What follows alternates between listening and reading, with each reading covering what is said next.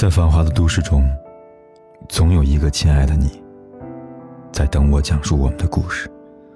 今天的你过得还好吗？我是凯子，你可以在微信公众号里搜索“凯子”，凯旋的凯，紫色的紫。每天晚上，我都用一个故事陪伴你。最近看到《非诚勿扰》以往节目一个片段。觉得很有趣。节目里，一位女嘉宾向男嘉宾提问：“你和你朋友在聊彼此女朋友时，会不会相互攀比呢？”男嘉宾回答呢，堪称是教科书式。他说：“我认为没什么好比较的。既然选了她做女朋友，那她肯定是我喜欢的。别人再好，我也不喜欢，有什么好比较的？”男嘉宾回答完毕，主持人孟非老师说。我的想象中呢，女人更容易攀比男朋友吧。女嘉宾没有否认，她说：“有时候别人男朋友过节送他们什么礼物，但同样的节日，男朋友没有送我，就会有点失落，就觉得别人家男朋友怎么那么好呢？为什么我的就不会呢？”相信这位女嘉宾的感受，很多人都或多或少经历过吧。其实不仅仅是女生，男生也是如此。他为什么没有别人家的男友温柔呢？为什么别人的女朋友那么体贴呢？我闺蜜男朋友对她多大方，我们家为什么这么抠呢？本来两个人相处好好的，突然有个比较，心里难免会有点不是滋味吧。说实话，感情里偶尔的有些比较，其实也正常，可以呢理解成是对方的小情绪，或者呢是对方希望你变得更好。但如果是过度的攀比，就很容易变味儿了。久而久之，再变成别人能做到的事情你做不到，那你就是不爱我。记得有个读者说，他曾经有过一段恋情，就毁于这样的攀比当中。他说，他女朋友什么都好，就是太比较了。圣诞节，他高高兴兴给女友发了五百二十块红包，女友酸溜溜地说：“才五二零啊。”她闺蜜都收了五千二百呢。跨年夜，她兴冲冲的带女友看电影，女友发脾气说：“为什么他不能浪漫一些啊？别人都带女友去迪士尼啊。”情人节，他送了一束玫瑰花，女友也很郁闷的撇嘴，因为女友看到有人直接把玫瑰摆成了心形。他向我哭诉说：“凯哥，我真的太累了，不只是经济方面的累。”而是我全心全意为你做的每一件事，他非要用别人来否定我，好像把我的付出践踏的一文不值。是啊，这世上有多少事情都是过犹不及呢？偶尔的比较也许是情趣，可过度的攀比，却往往是那把能把感情磨没的刺刀。他让人真正难受的，不是需要去承担更多压力。而是爱的那个人对自己努力和付出的否定。再说直白一些，他就是否定了这份爱的本身。如果你的爱情一定要跟人比较才能幸福，那么也许你永远得不到这份幸福了。在感情中的攀比，除了送礼物、比浪漫这些恋爱时的生活细节外，我想更常见的，就是在谈婚论嫁时。所谓的彩礼、房子这样的人生大事了吧？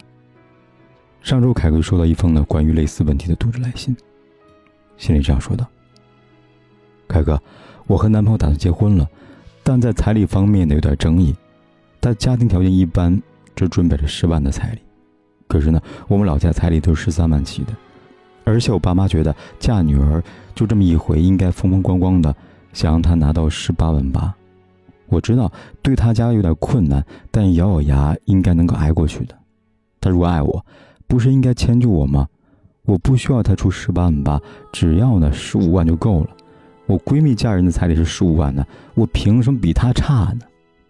这封来信挺有意思的。心里姑娘其实没有觉得彩礼有多高，她自己也说了，不需要男方达到父母的要求，但凭什么她的彩礼要比闺蜜低呢？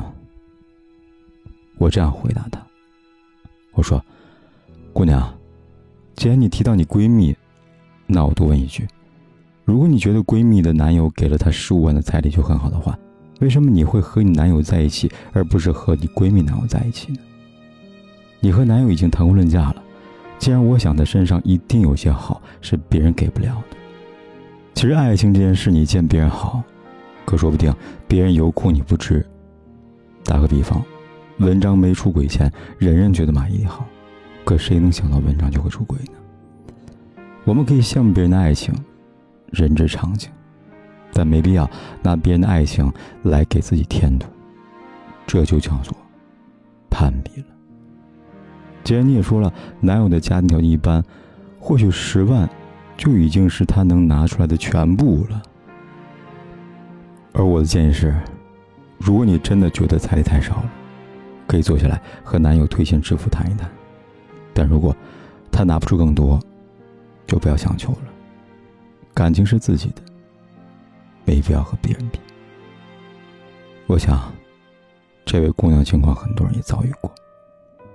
有时候，我们总要拿别人的经历来衡量自己的幸福，就好像刻意去把别人的生活设置成对自己爱情的考验。可最后呢，换来的往往是一肚子怨气，没有半点幸福可言。毕竟，每一段爱情都不尽相同。每一份幸福与悲伤都不可模拟，考验多了，感情就淡了。在后台，凯哥常常说到关于彩礼的问题，对此，我给出建议，也一直都是量力而行。婚姻能否幸福，终究是要看两个人的感情有多好，不是所谓的彩礼来做标准的。就像前阵子《人民日报》发了一条微博：男婚女嫁。最该考验的是人好不好，合不合适，不能让物质条件成为幸福婚姻的绊脚石。何尝不是如此呢？天价彩礼并不能完全代表一个人爱你的心意，婚姻幸不幸福，靠的也不是彩礼给的多寡。我相信很多人也并非是想铺张浪费，只是因为攀比心理作祟，所以不得不硬着头皮把彩礼加码推高。可这样。却让原本纯洁美好的爱情掺杂太多杂质。在真实的生活里，不是每个人都可以完成这样攀比的要求，而当有些要求没有被满足，失望就注定会积累。如此，既是对另一半造成压力，也是将自己的感情推向不可挽回之地。一段真正好的感情，只关你我，无关其他。就像人民日报说的。让爱情和婚姻少些杂质，回归本真吧。综艺节目《爱情保卫战》里，一位妻子当面嫌弃她的丈夫不够能干，让她在别人面前没有面子，低了一等。当主持人问到丈夫对你好吗？她犹豫了一下说：“哦，还可以。生病的时候挺关心我的，平时也会做饭，家务事也很少让我做，对孩子也体贴。”后来主持人反问丈夫：“你觉得现在幸福吗？”丈夫一脸宠溺说：“幸福，我老婆很能干，儿子很可爱。”即便被妻子这般的嫌弃，丈夫对她仍然是掩饰不住的爱。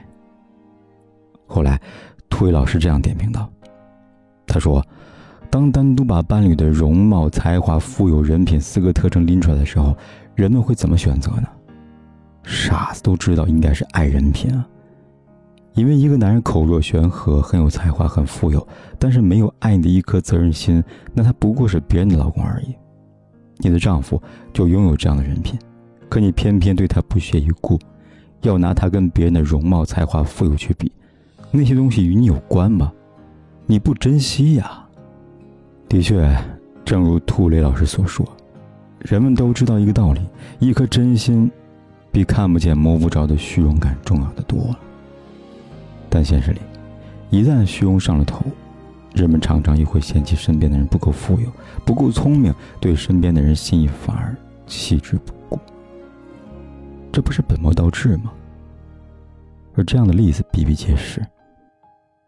有人嫌弃丈夫：“你为什么不能像别人男人一样，工作出色、奖金优厚？”但他不知道，为了给他更好的生活，他一天要加十二小时的班。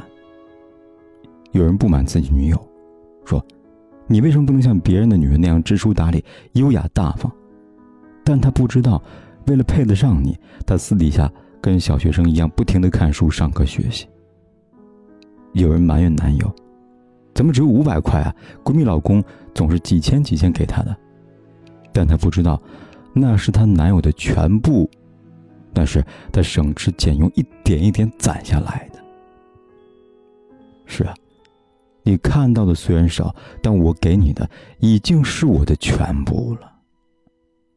是啊，我也许没有别人好。可你知不知道，为了和你站在一起，我付出了多少努力呢？有句话说：“不要失去了才珍惜，而是珍惜了才不会失去。”因为幸福真的不来自于攀比，而是关乎珍惜。卢思浩在《愿有人陪你颠沛流离》里这么写道：“好好珍惜身边的每一个人。”一如珍惜你自己吧。我想，这就是通往幸福的奥秘吧。回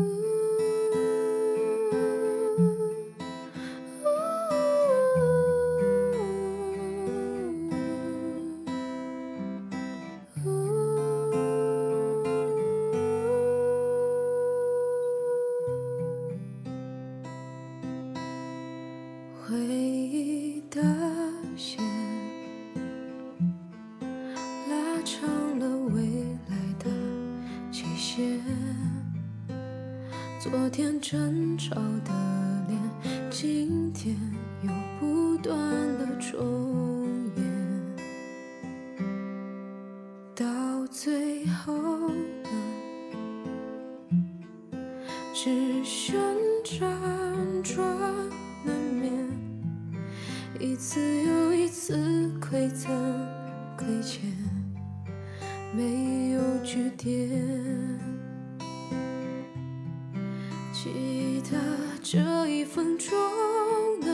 撕心裂肺的对你说再见和珍重，